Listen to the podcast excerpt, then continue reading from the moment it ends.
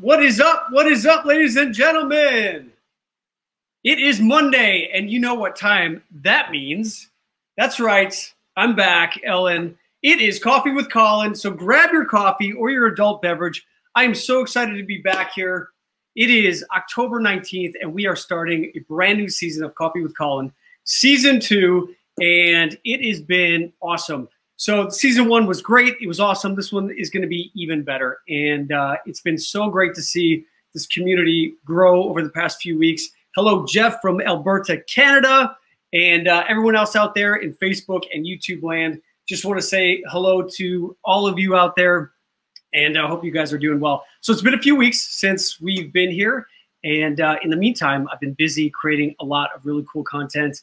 I uh, did another Inspire course, and uh, have a, uh, a bunch of people that are joining me in my Patreon community. So if you're looking to connect with this amazing community of people from all over the world, if you're looking for some motivation, so some inspiration, please reach out to me. You can uh, go to my website, Colin Egglesfield dot com, and get connected in that way. And also, again, we're here, season two, Coffee with Colin. And this show is all about inspiration, motivation. All my guests on here, I really like to take a really deep dive look at what makes them do what they do. What are the what are, what are the what are their passions? What are their fears? What are what are the things that stand in the way of them going out there in life and accomplishing their goals and their dreams? And uh, you know what? It's all about just going out there, putting your best foot forward, and just pursuing what matters to you. And over the next few weeks, I'm going to have a bunch of really great guests on here. So tonight, I know a lot of you were expecting Mister Sam Smith to be on the show, but you know what? As things turn out, you know what? It's things just, life happens, and uh, Sam wasn't able to make it tonight, but we're going to have him on in a few weeks. And in the meantime, one of my good friends, Chris Mazdzer, who is an Olympic medalist, is uh, we bumped him up a couple of weeks early, so he's going to be on the show tonight. And you, you're going to want to stay tuned, because we do have something Sam Smith related that, you know what, may even top having Sam Smith on the show to begin with. So just uh, a little bit about Mister Chris Mazdzer. I met him a few weeks ago. I was uh, offered the opportunity to go speak at a health and wellness summit in Utah. And uh, Chris is someone who has been, um, he's been an Olympic athlete for, I think now like fifteen years.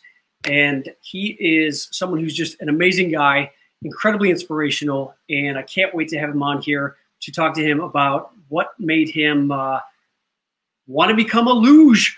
I don't even know how you say it. How do you do luge? Uh, whatever it is that makes you want to be a luge. Like, did you play luge? Did you do luge?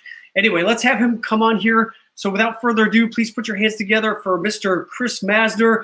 Ladies and gentlemen, Chris Mazdzer. Oh, thanks so much for having me, Colin. How you doing? Welcome to Coffee with Colin. Oh, I'm doing awesome. And yeah, it's uh, I like to think of luge as ultimate sledding. Uh, so yeah, we play luge, we do luge. I'm a slider, but really, it's just ultimate sledding. You just kind of pick it up when you're six years old, maybe four, and uh, yeah, I, I still go sledding for a living, which is pretty awesome. I mean, that is pretty awesome. I mean, a lot of people have been asking me, so like, how does someone get into into luge? And that's not something that we as Americans are really, uh, you know, it's not something that's really popular here in, in the United States. And you are actually the first and only, I believe, United States uh, male medalist in the luge. Is that correct? Yeah, so there's three different disciplines in luge. Uh, there's men's singles, which is what I do. There's women's singles, which I, uh, I don't do. And then there's doubles. Uh, So I've actually, I'm the only non-European medalist in uh, men's singles. It, it's it's European-dominated sport, so it's pretty cool to break that uh, really long trend. And uh, yeah, it's, it's funny, you mentioned, like, how do you get into luge? And how I got into luge is a little different than most people. So when I was eight years old, my friends and I, we saw the movie Cool Runnings, which, if you haven't seen it, it is a classic. John Candy's awesome. And growing up in Northern New York by Lake Placid, uh, we had access to Illusion bobsled track at eight years old. So we went there, and everyone wanted to do bobsled because that's like the cool thing. John Candy, you have the Jamaican bobsled team. They have a little jingle that goes with it. But the problem was the line was really long, and you're only driving half the time. The other time, like half, you're sitting in the back just hanging on. The turnover was really slow, so you only drove one or two run nights. Um, but there is this other sport uh, that was kind of tucked up in the woods a little bit that people weren't going to, and that was called luge. And if I ran from the bottom back to like where we started, I could get ten runs a night. So pretty simple. Two and this runs or ten runs. This was Lake Placid, where the was it the nineteen eighty Winter Olympics and thirty-two. Held? Don't forget about the thirty-two Olympics. Oh, thirty-two, uh, Lake Placid hosted twice. Okay. All right, so this was already, I mean, so this was essentially in your backyard. Yeah, it was about an hour away. And uh, there, luckily there was enough kids where like the parents would just like take turns bringing all of them up like on a cold Wednesday night to Lake Placid to do bobsled and luge. So that's how you go okay. from sledding to an apple orchard to the bobsled luge track. Okay, so if you could describe to us, what is a luge sled? Like, how big is it? What, you know? So they're about fifty pounds. Flat board, right? Yeah, yeah. So it's, um, think of it like it's a, a sled. It has runners that you put your feet on top of, and you lay back, head back. You're trying not to look because that's more aerodynamic. Uh, basically, it's like a flexible flyer. Uh, if you ever had those growing up, I grew up in winter. I know no, I know not everybody grew up in winter, but it's basically just an oversized sled. Um, that's, you know, there's so much technology that goes into a sled, as simple as it sounds, but it's just a highly over-engineered sled that goes fast. Made out of fiberglass, carbon fiber, uh, wood, and then what holds it all together are like metal bridges that connect everything. Okay, and how fast do you actually get on this thing? So every track is different. My fastest is ninety-three miles an hour. That was in Whistler, Canada. So it's uh, it's pretty quick, and it's not like we're going in a straight line. We're going through corners, pulling up to five Gs. Uh, it's a blast. It's a full commitment. Like what if if you ever like lose concentration, it's over. You have to be fully committed, top to bottom. Anywhere from forty seconds to a minute long, and it's a blast. Okay, so you're um, you're at the top of so like run us through it. You're at the top of this. Like, how tall is the actual luge track? It's, it's about a mile long. Um, so it's about a mile long. It can drop up to like four hundred fifty uh, feet, but it's just a tunnel of ice for that entire mile. And okay. uh, yeah, it's it's fast. It's fun. Okay, so obviously you're wearing like aerodynamic spandex, right? Oh yeah, yeah. It's uh, it's tight in all the wrong places. It's not warm. Uh, it's definitely form fitting. Yeah, because it's all about aerodynamics. So it's uh, not the most comfortable thing, but it's it's all about going fast. That's all we care about. So whatever we have to do to go fast. And so is it like regular spandex, or is it like compression spandex? Is it padded? It's There, there's there's a bunch of different materials that we use, but it's basically like spandex. Think of like a, you see like a wetsuit, you know, like they're pretty tight to get into, but even though they're, but it's thinner than a wetsuit, so it's not that warm. So it's, uh, yeah, it's hard to explain, but I would say a wetsuit's the closest thing you're going to get into it. Okay. So, you know, most speed limits here in the United States, I would say the max is what, like seventy miles an hour? So you're going above the legal speed limit on this narrow track that is coated in ice, right? And you're mm-hmm. competing against how many other guys from all over the world? Uh, so a World Cup is thirty-two guys, and the Olympics it's forty guys. So I would say every race weekend you have to qualify into the World Cup. So you can see anywhere from fifty to seventy guys trying to uh, qualify for those World Cups on the weekends. So okay. it's, yeah, we'll have like one hundred twenty, one hundred forty athletes all like showing up to the track every week, um, wherever we go in the world, trying to race in those World Cups. Okay. And you are a three-time Olympic athlete, correct? Three-time. Yeah. two thousand ten in Vancouver, fourteen was Sochi, and Pyeongchang two thousand eighteen. Okay. So how old were you when you went to your first Olympics? Uh, twenty-one. twenty-one. So, yep. Missed the two thousand six Olympics by a point one three one of a second over three runs. So wow. Almost a four-time Olympian. Uh, but, yeah, we don't send the alternates, so I did not go. But I was seventeen at the time, and that would have been a pretty big upset. Okay.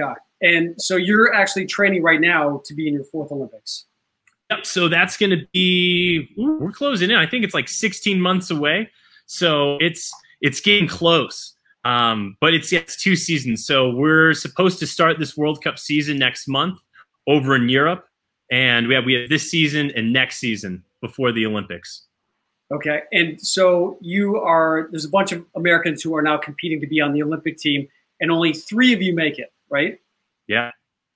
Okay. So how many guys are you usually competing against for those three slots? Uh, so this spring we'll have, we'll have race offs. Uh, and I don't know how many guys it's going to be. The, the thing with luge is that it's an experience-based sport. So it's, you, you know, you can see someone getting better and you're like, oh, in two or three years, they're going to be really good, because it's, it's all about finesse. Um, like we control the sled with our entire body. So it takes decades to um to, to make it to the top of these tracks. Where like skeleton and bobsled, you can get into a skeleton sled or a bobsled, and within one or two weeks you can be going off the top of tracks. Where in luge, it'll take five to six years to like competently get down the track. So when you get older, it, it's like you make it to the World Cup. Like at twenty-one years old, that's when you can't race juniors anymore. And so what happens is, junior athletes will come in and they'll like try to make it in the World Cup when they're twenty-one, twenty-two, twenty-three. And, you know, there's not a lot of money in the sport. So if you're not making it to the World Cup real quick, it's kind of hard to stay in the sport. So I'm, uh, I've been in the sport for a long time now. So I'm really fortunate where it's like I broke through that barrier, made it onto the World Cup. But you'll see probably eight to twelve guys that are good, that are like, okay, we they all have a shot to make the Olympic team.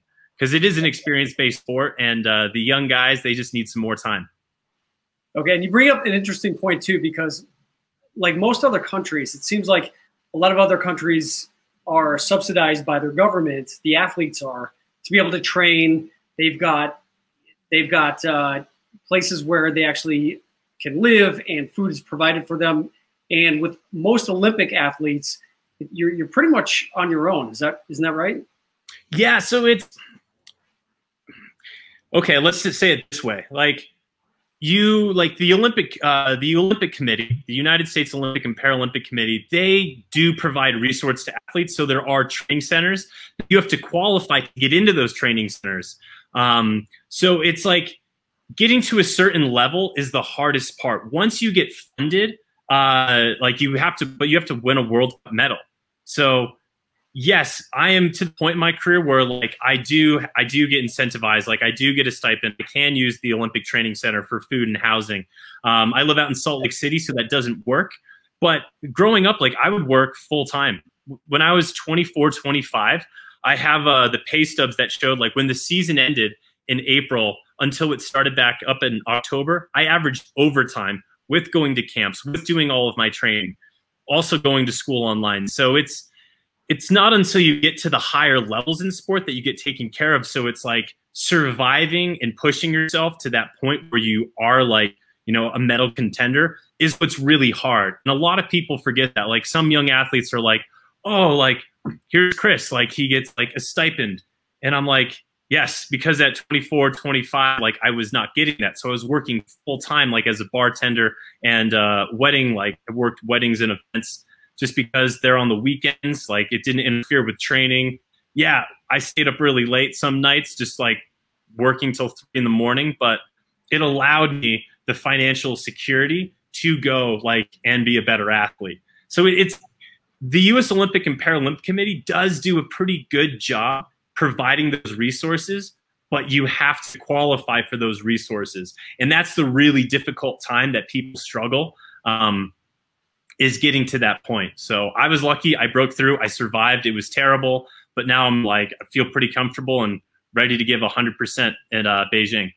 Yeah, that's awesome, because for you to be able to endure all of that, uh, you know, the uncertainty of, I mean, you didn't know if you were actually gonna be making the team. And so you, you had this, this dream and this goal of seeing where you wanted to go, right?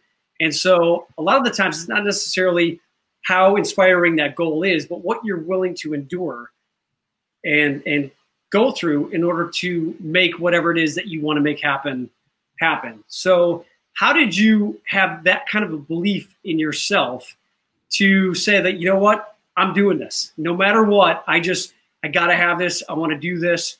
What was it that, was it just your natural competitiveness, or were you inspired by just the idea of becoming an Olympic athlete? What was it? Yeah, I think first and foremost, in order to like fully commit yourself, you really have to love what you're doing. And the good news is I really love the sport of luge. I think um, it really helped build me as a human being. Uh, that fear of going down the track and harnessing your fear was really important. Also, like, I was diagnosed with A D H D at four years old, five, six, seven. I've got all the medical records young, when I was younger. And I find that luge is my medicine. Uh, also, like, going down that full concentration, the ability to like not have external thoughts and just be doing one thing because it is so intense. So I love luge. I feel like luge is my medicine. Um, I think it, it really helped build me into the worldly person that I am, because I've been traveling to Europe since thirteen years old uh, to compete. And uh, that's really kind of what drives me, is just this absolute love. And like, for instance, yeah, like we all have to make sacrifices and you set goals. And my goal, yeah, it was to make the Olympics, but I really do believe and did believe that I could be one of the best luge athletes in the world. And as I, I said, like I was working full time till twenty-four, twenty-five, like as like uh, working wedding events, bartending. And then on season, I got a medal, like in a World Cup. And then I could I could retire from working part-time and focus solely on luge. And I got to the point where I was ranked third overall in the world uh, three years ago. So, and then all of a sudden, for some reason, something changed. And I wasn't getting the results that I wanted. So two years before the Olympics, I'm thinking like, wow, like third over in the world, I'm medaling. Like, this is just going to go upwards and onwards. And then it didn't. And then that next season, I didn't get really the results I was looking for. It was like twelfth place was my best. And then going into the Olympic season, um, I was actually the last U S guy to qualify. And because I'm an athlete rep for U S A Luge and also the International Luge Committee, I sit on the executive board of the International Federation of our local like U S A Luge. And because of that, I'm privy to some information. So I knew that I was actually ranked last in the high performance plan. So they're like, okay, how are we going to allocate equipment? And it's not Chris at top. He's actually down here, like at the very bottom. So I sold my car um, before the Olympic year to have cash on hand if I needed to buy any equipment. And so it was like this struggle where like every race, I wasn't getting the result I wanted. And I didn't know why, but it wasn't from a lack of trying. Sometimes we put in one hundred percent and we only get out fifteen. Sometimes we put in one hundred and we get out two hundred. So, you know, by putting in one hundred percent, that doesn't necessarily mean a good outcome.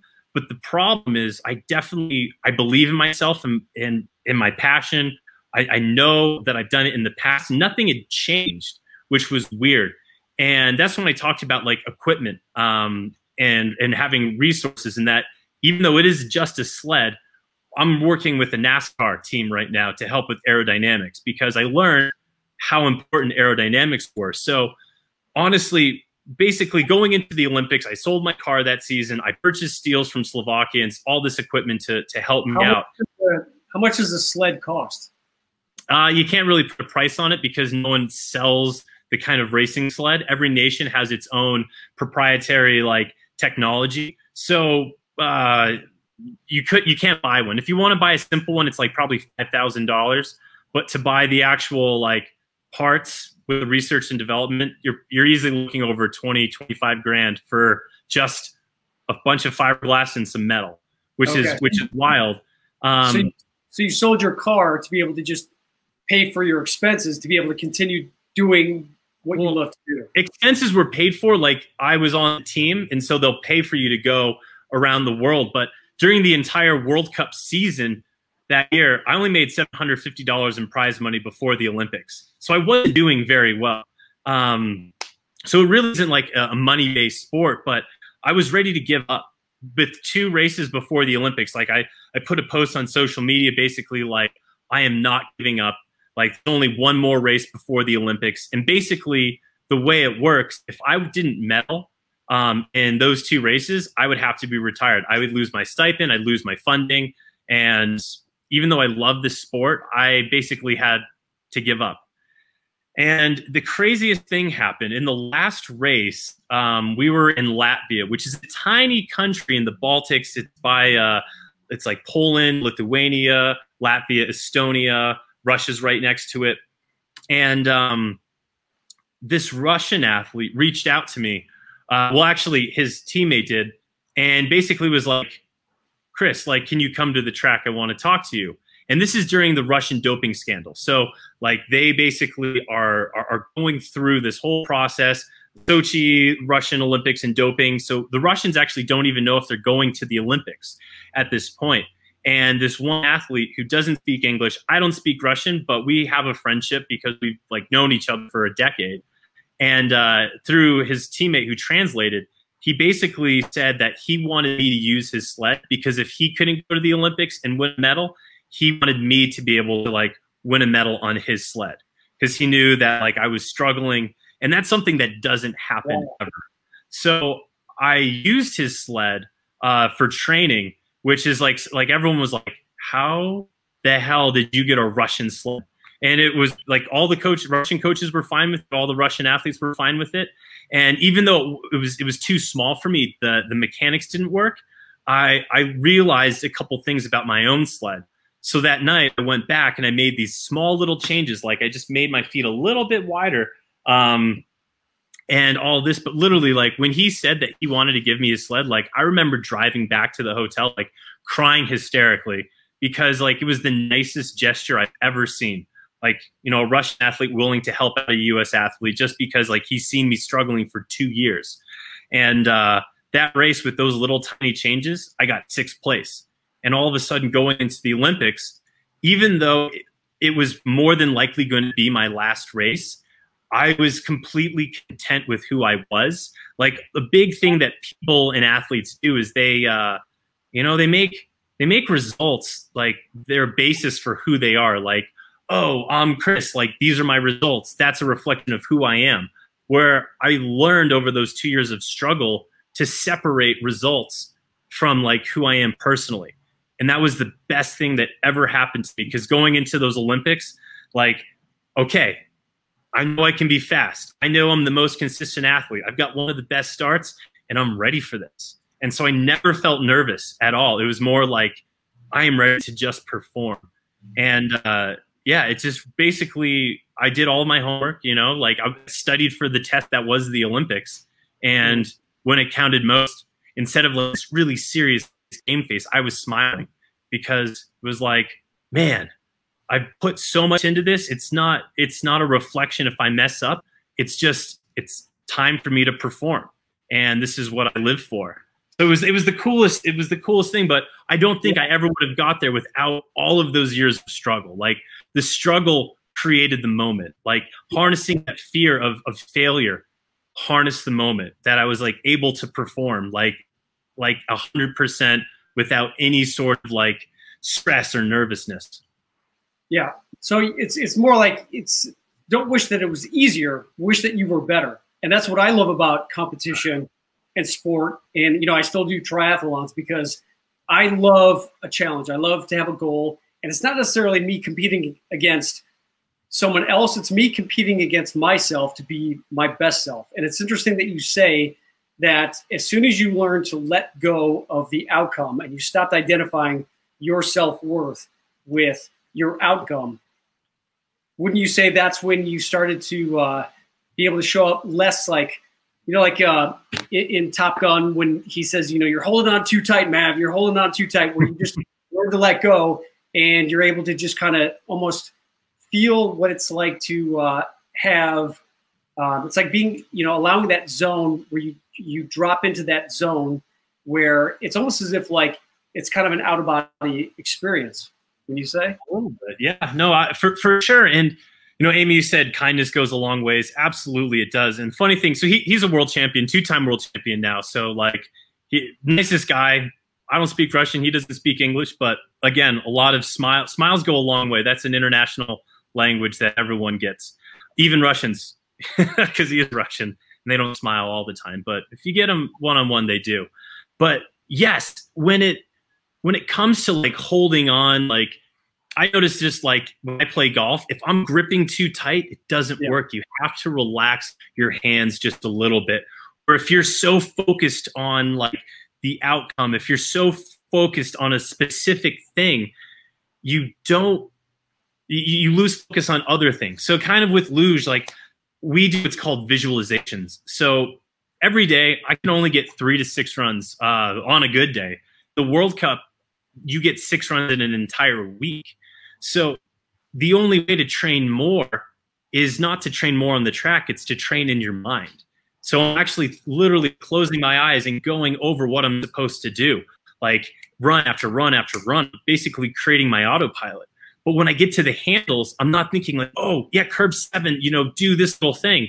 It's like when I get to the handles, I have to let go of all of those individual things and think of like a bigger picture.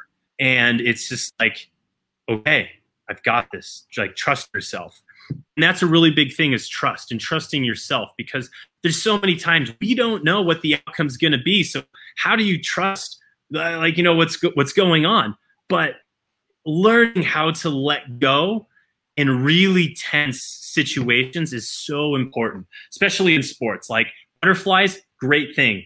Nerves, that's okay. Just you have to harness it. But you said you weren't, you weren't nervous when you got up to the, the when you're at the top of the luge and you're about to, to go down for your run, you're saying yeah. you're not nervous because it sounds like you're in the moment and you're just like, you know, you've put in the work, you know, you've prepared, you've done your visualizations. And at this point, like take us through like when you know you are representing your country with millions of people watching you and you're at the top of the, the run there and you've got the, is it the metal bar that you like swing back and forth on? You got the handles on the side that you're rocking back and forth on. Exactly. And so do you, I mean, you don't, so are you just saying you're like, you're so in the moment where you're just like, you're like, okay, I'm just going to enjoy this moment and, and go for it? Or do you ever get to the point where you're like, okay, this is like insane. I've got millions of people watching me in spandex and I'm about to fly down ninety miles an hour and compete against all these other guys from all over the world. Step one is getting comfortable in spandex. All right. That's actually one of the hardest things to do, but like you just get comfortable in spandex. Uh, but yeah, like I, I'm nervous, not on the handles. I'm nervous before like the handles. Like I'm nervous the day before, you know, like when I'm thinking about what I'm trying to accomplish. And it's okay to be nervous. You just have to focus on the process. And I think nerves are a really good thing because fear is a great instinct to have. It's really important to feel fear because that first off like makes you more aware and it makes situations serious and you're going to react faster and hopefully uh, more predictable. But yeah, when you're on the handles in that really intense moment, it's not about like people watching you because like I've been doing luge since I was eight years old. Um, like So for me, I, I actually had a really big advantage in Pyeongchang, and that's because it was negative ten degrees Fahrenheit.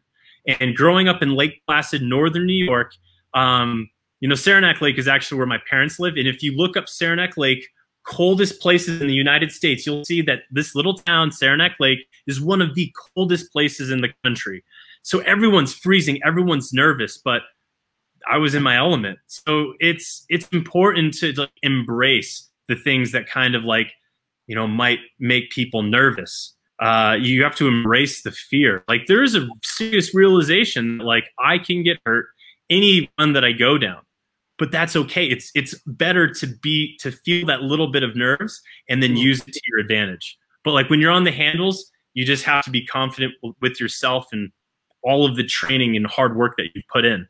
But yeah, of course you're going to be scared if you haven't put any training in, right? Like, that's the scariest thing for me. So uh, totally sidetracked, but like I did Dancing with the Stars two years ago, and that was terrifying for me because I, I'm only training for a couple days beforehand, supposed to perform at this elite level where like with luge, it's like, yeah, I've done this my whole life. I got this. But with Dancing with the Stars, I'm like, what's the first step? Uh, I'm watching the countdown like ten, nine, and I'm like, oh God, uh, what do I do? What do I do? What do I do? I'm like, okay, there it is. Go. Yeah. So I wanted to talk to you about that as well. Um, so Dancing with the Stars, you competed in two thousand eighteen, I believe. Yep. Okay, so um, who's your who's your partner? Uh, Whitney Carson.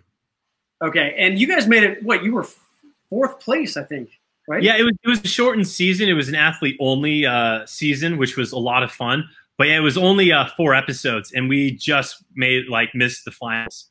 But again, in the finals were two figure skaters who that's their entire life.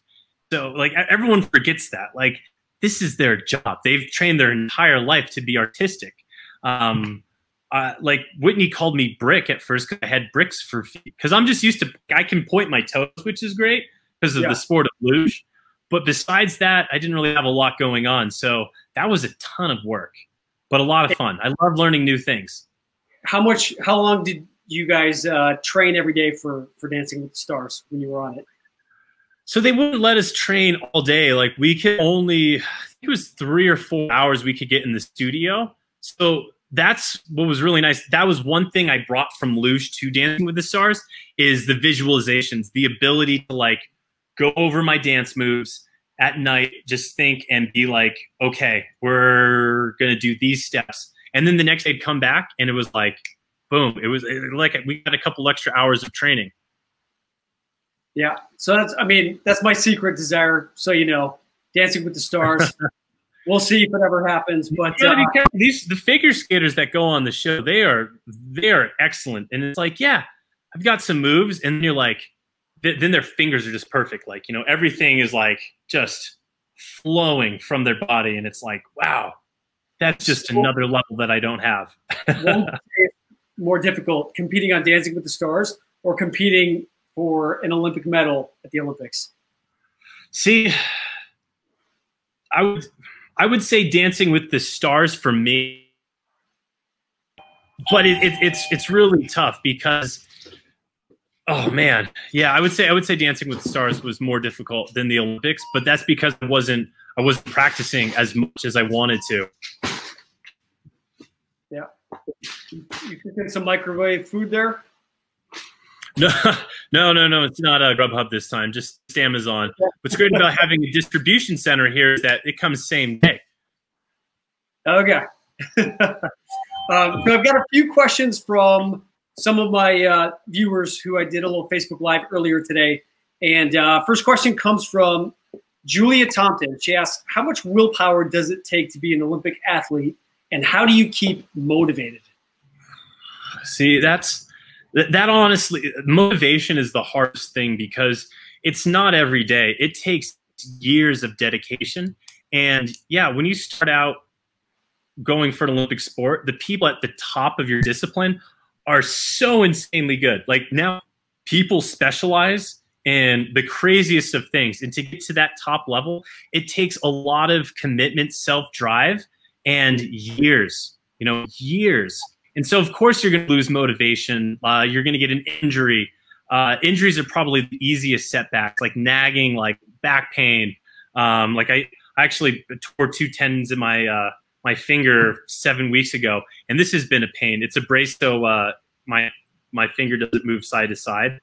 And uh, yeah, it, it's hard to go in with injuries and mentally pushing yourself every single day.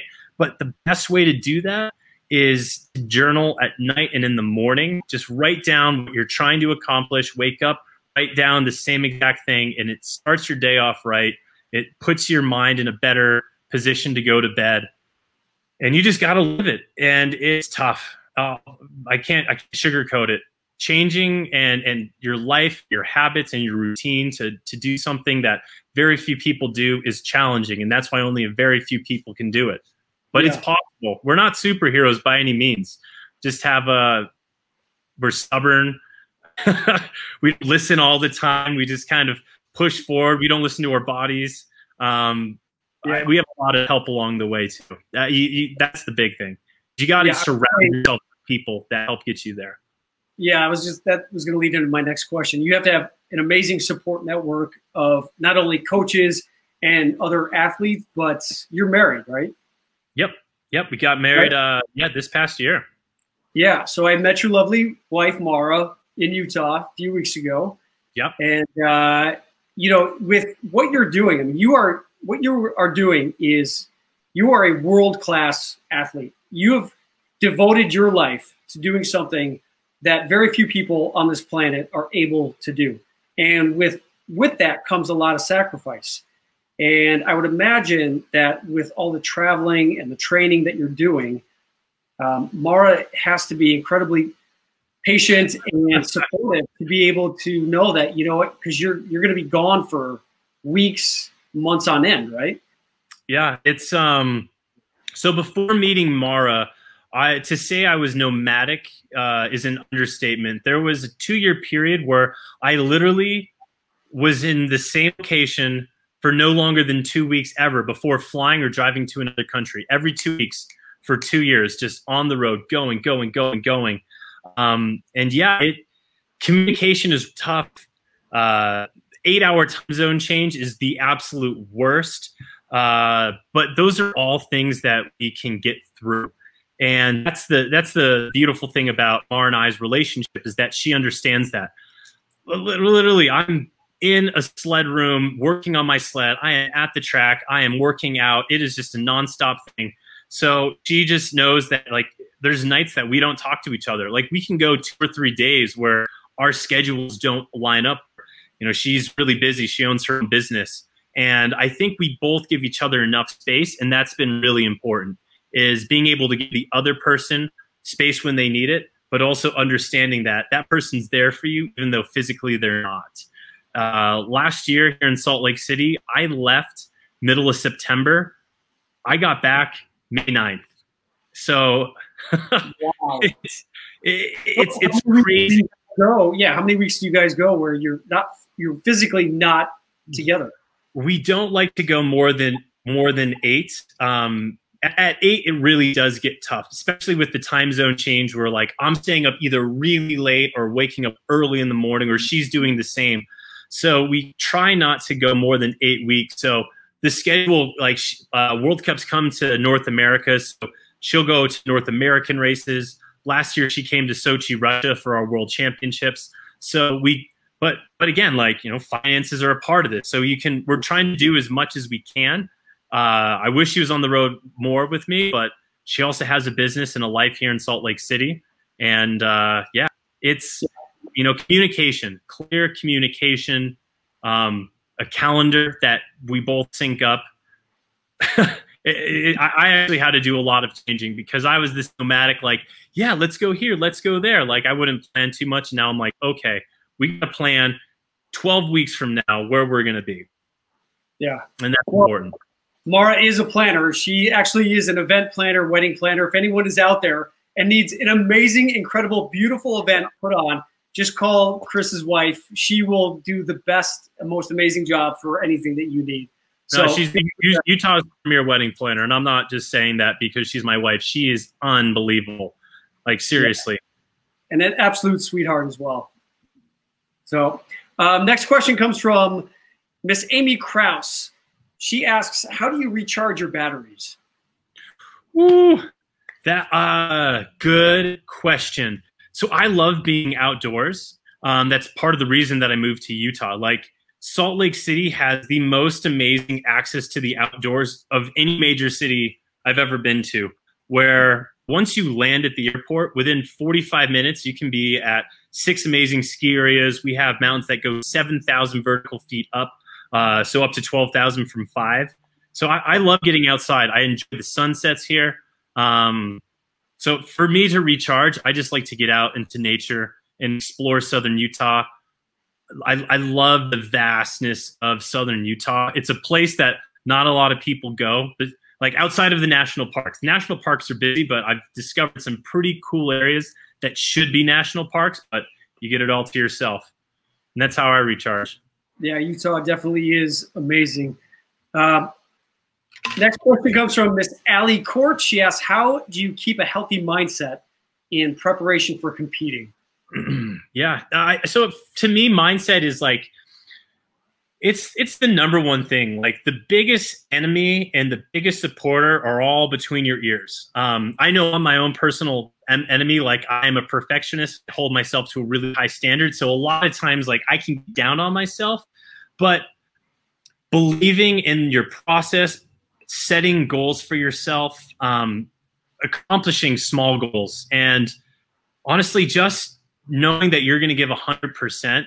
That's kind of what I, I say to myself before competitions. Like, regardless of how my equipment is, like, I go into race, races knowing sometimes that I'm probably going to get close to last place because my equipment is not working this week. But you still give it one hundred percent no matter what. Even if you're failing, you always give one hundred percent.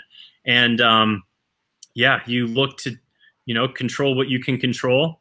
And it, you know, works out sometimes, and most time it doesn't, but just never give up. Yeah.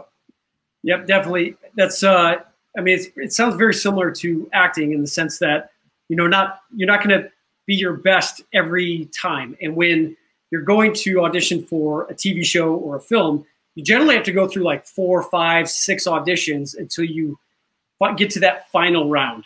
And you have to be, and I usually use, use this term, you have to be Olympic ready when you go into each and every one of those auditions, because if you're not, there's four, five, six, seven other guys that are going to be. So it's incredibly frustrating because you could be amazing in the first three, four, five auditions, and then I've gotten into that fifth audition, and for whatever for whatever reason, woke up, however the stars aligned, and yeah. I, it was just like, I, I've done this four or five times before. Like, why did it not work out this time? And it's hard not to beat yourself up when you know that you're capable of doing something and that you just didn't deliver on that day. And that is something that I give you and so many other athletes out there, you know, a, a ton of credit, because, you know, it's it's all about, you know, you work so hard for this one little moment, and then just even to see, like, you know, whether the, it's like uh, my nieces are gymnasts, and you see, like, when you watch the Summer Olympics and you see these amazing gymnasts, and you know they've spent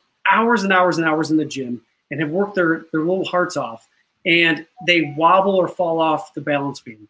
And you just, yeah. it's like, oh, and it's just crushing, because you know that, you know, it's, it, it's hard not to say, okay, well, I didn't get the gold medal, so, you know, what am I, what am I? And it, you know, was it, was it all pointless?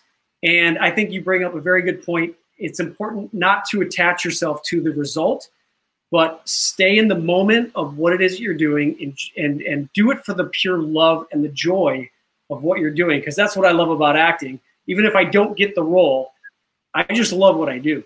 I mean, it's, it's, I can't not do it. That's why I do it. And one hundred percent. And that was like the biggest thing for me before the Olympics, was like detaching my self-worth from results. Um, but, but also like going in one hundred percent every time, but not getting upset like when I was failing. Like, okay, I just need to keep going in one hundred percent. And for whatever reason, you know, there's, there's things that are also out of your control. Um, and it's true. And there are, but there's a difference, right? Like, there are things out of your control, but it's, it's important to realize that, but also not blame solely on that, right? Like, the second you're like, oh, it's not my fault because of this, this, and that, there's always things you can do better. Like, I've never had a perfect run. I can always do better. Um, and I, and I think that's something that's important, is like, take accountability.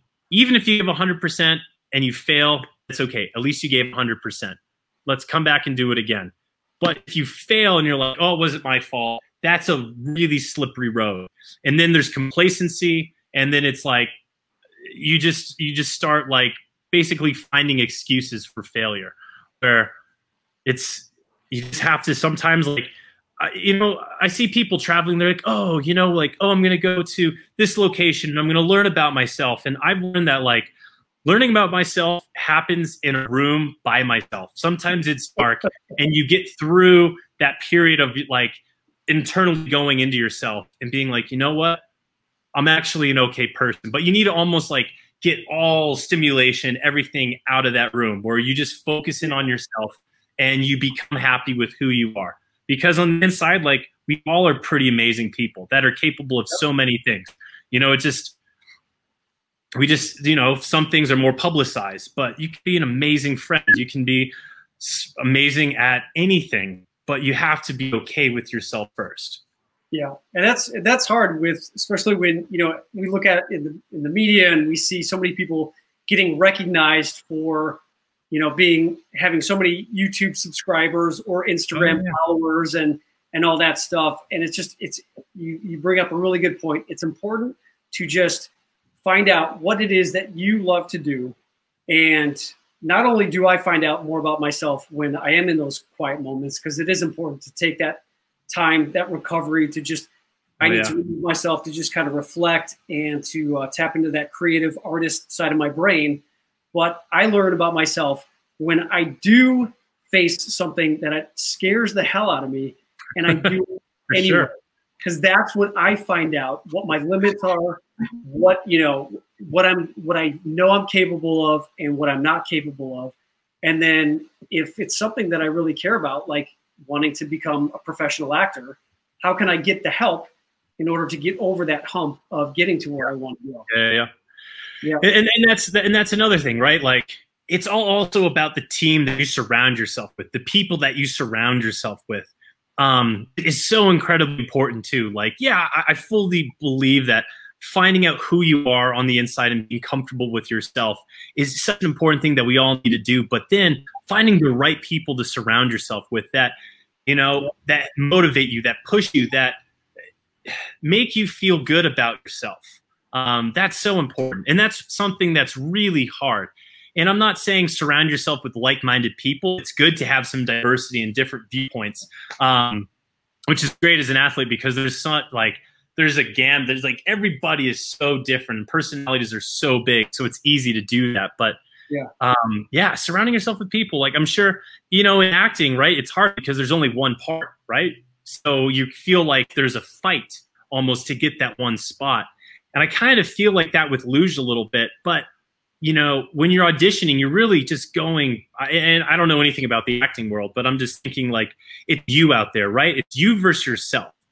And even though like other people are, are amazing, it's, that's okay. You just have to fight with yourself. And that's why, I, that's the mentality I take. Like when I go to luge races, most of my competitors are some of my best friends, right? We have so many things in common. We have so many similar life experiences. Like we get each other. Uh, so even though we're competing head to head and it's like, I want to beat you on the track.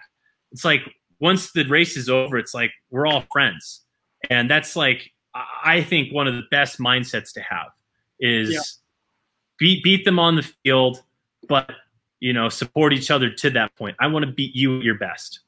Yeah. I think, I mean, I think with acting, it's, I would say a little bit different than competing in a sport, because with acting, people may say like, yeah, uh, you are competing against these eight other actors for this role. I don't look at it as competition. I look at it as who is the best fit for this role. It's similar to, it's similar to like going on The Bachelor, where you've got the one woman and she's got like the choice of like ten guys.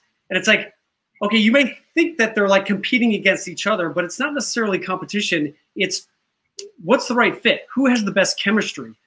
Um, and my acting teacher would always say, it's not you choosing the role, it's the character choosing you and the right actor for that role.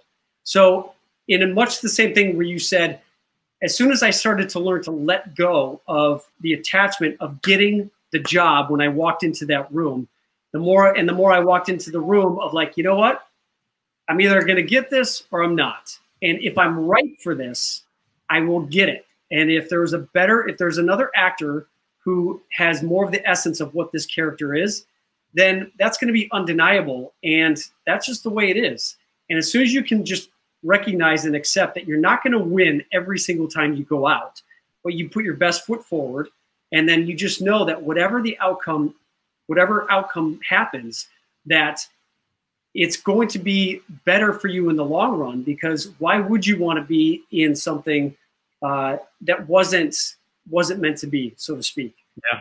Um, but with with competition and with uh, with sports in particular, I mean, it is like fractions of a second can mean the difference between first place and tenth place. So well, twenty-seven thousandths is what I lost gold by. I got silver by twenty-seven thousandths of a second, point zero two seven over four runs. So that's, crazy. that's literally fractions of a second.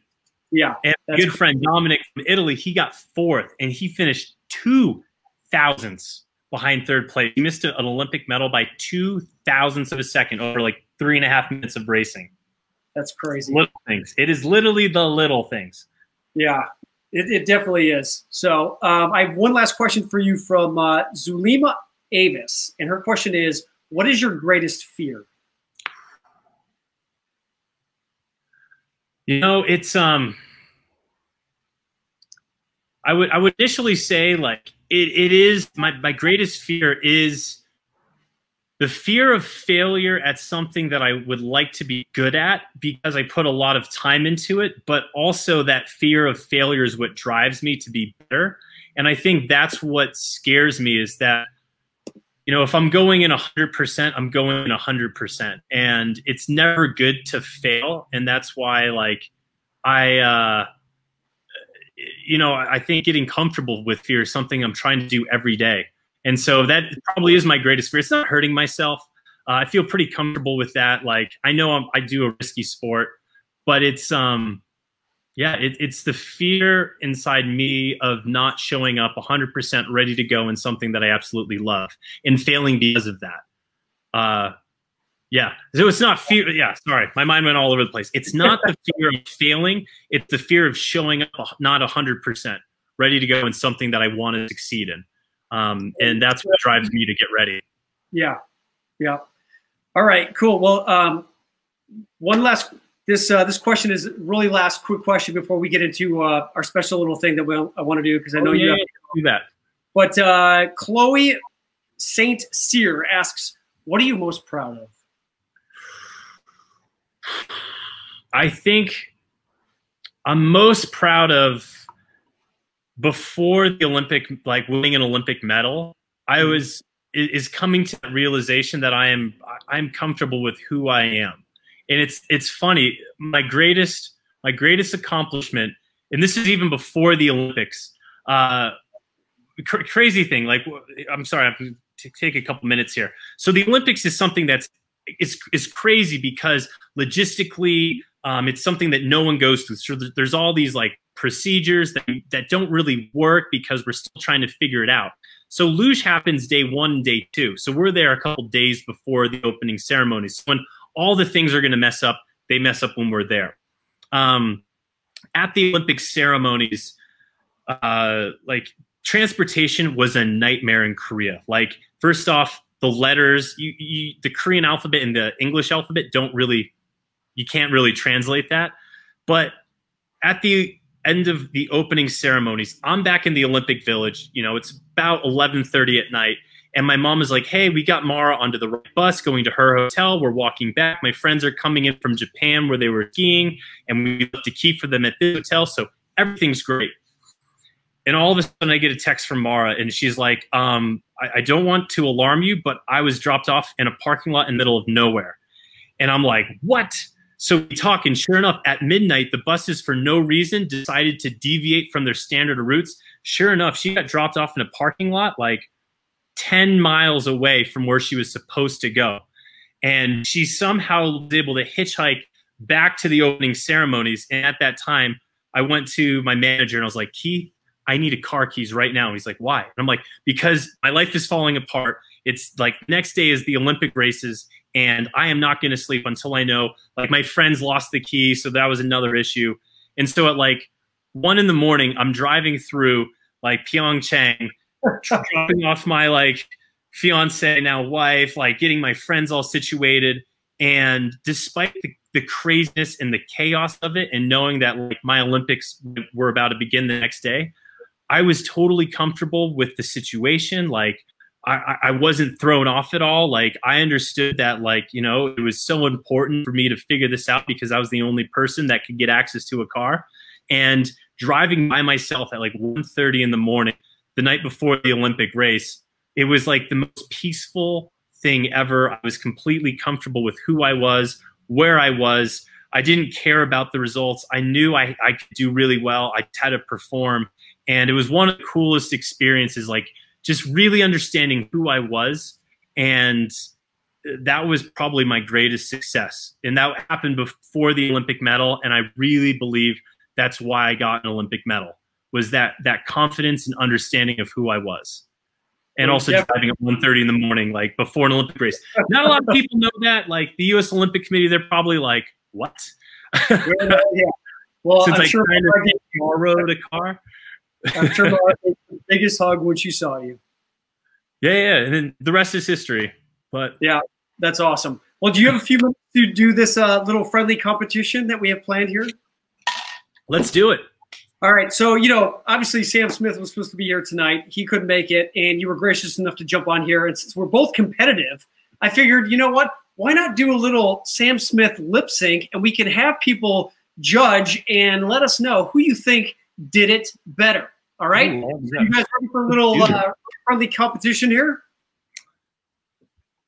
I, right. I don't have a nice British accent. I just want to state that for the record, so don't deduct points because of that. Well, thank God we don't have to actually sing the damn song, because Sam Good. has an amazing voice, and it's very high. A little higher than my voice range. All right. You ready? Let's do it. Okay. I'm getting into character.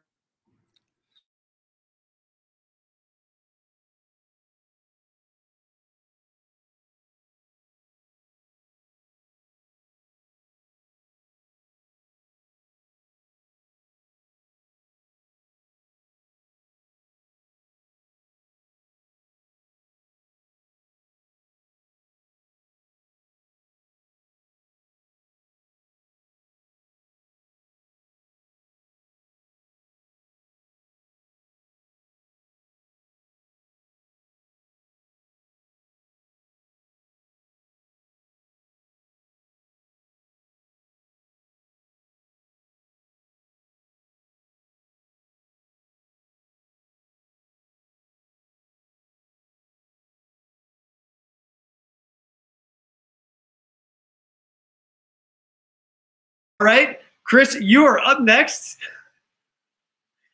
Uh, Mute, so okay, that's scary. Okay. You hear the music? Um, no, couldn't hear it at all. Okay, I couldn't either, so I was like, you're just going for it, well done. All right, I can play it for you though. You ready? I'm, yeah, a little music is good. Okay. Can you hear that? Oh.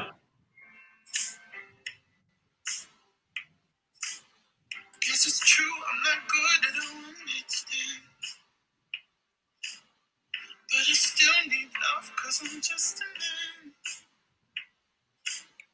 These nights never seem too cold. I don't want you to leave. Will you hold my hand? Oh, won't you stay with me? 'Cause you're all I need.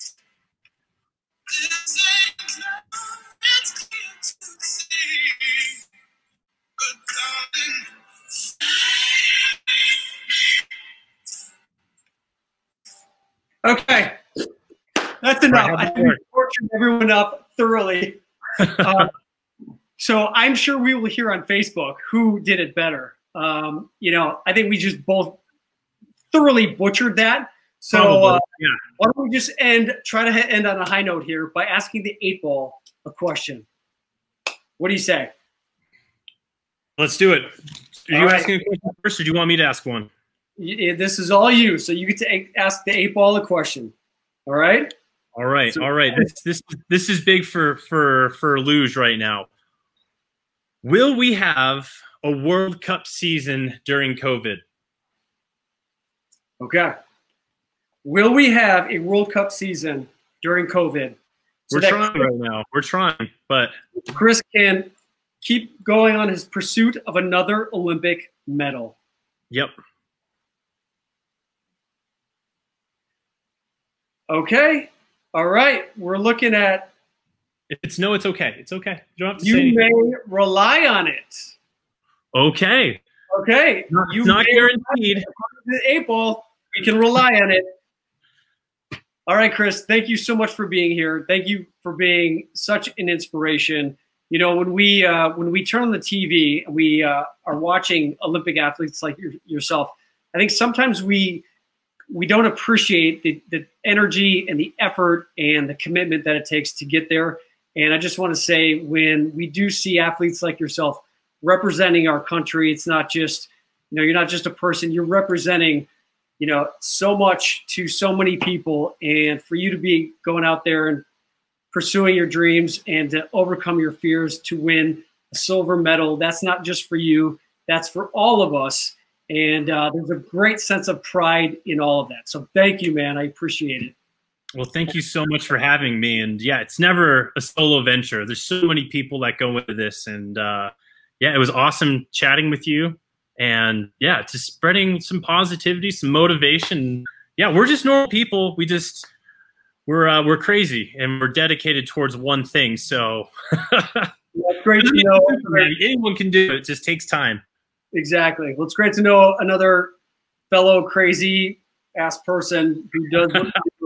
So hopefully uh, one of these days you can get me on a luge and uh, send me flying down at ninety. Well, maybe not ninety miles an hour, but maybe like twenty miles an hour. Yeah, you got to survive the spandex first. That's the that's a big thing for people. You can survive yeah. that, then you'll be okay. Okay, sounds good. Well, thanks a lot, Chris. Good luck with the rest of your season, and uh, all the best with you. I know you're making the Olympic team. For those uh, people out there who are wanting to follow you, they can go to your Instagram handle, which is? Mazdzer, my last name, which might be on the thing, but M A Z D Z E R. There's not many of us. It's a made-up last name, which is great for me because I have Mazdzer at everything. Awesome, dude. Thanks a lot for being here, and uh, hopefully I'll be out in Utah and see you again soon. Absolutely. Please come out. And thank you so much for, uh, yeah, for listening. Thanks for yeah, having me, Colin. Absolutely. Thanks, man. All right. Take it easy, everybody. Thank you. All right, everyone. Thank you so much for being here. Again, premiere episode of Coffee with Colin. You know, this is, uh, I'm doing this from my living room. So I don't claim to, to uh, be a professional talk show host at all. And I'm just trying to impress upon you that you don't have to be perfect or have it all figured out to do what it is that you love to do. I just love to connect with people. I love to make a positive impact on others. And if I let my own fears and insecurities get in the way of spreading joy, spreading inspiration, then I'd be sitting on my couch right now watching Netflix, and I wouldn't be as fulfilled and as excited as being here with you all. And I hope you guys got some value out of tonight. And again, if you're looking to connect with more of this and uh, be a part of the community that we've been uh, putting together, feel free to reach out to me. You can shoot me an email at info at Colin Egglesfield dot com. You can go to my website, Colin Egglesfield dot com. And uh, again, thank you for being here tonight. We will see you next Monday night. And uh, excited to be launching this next season two and having you all a part of it. All right, have a great rest of your night. I'll see you next week.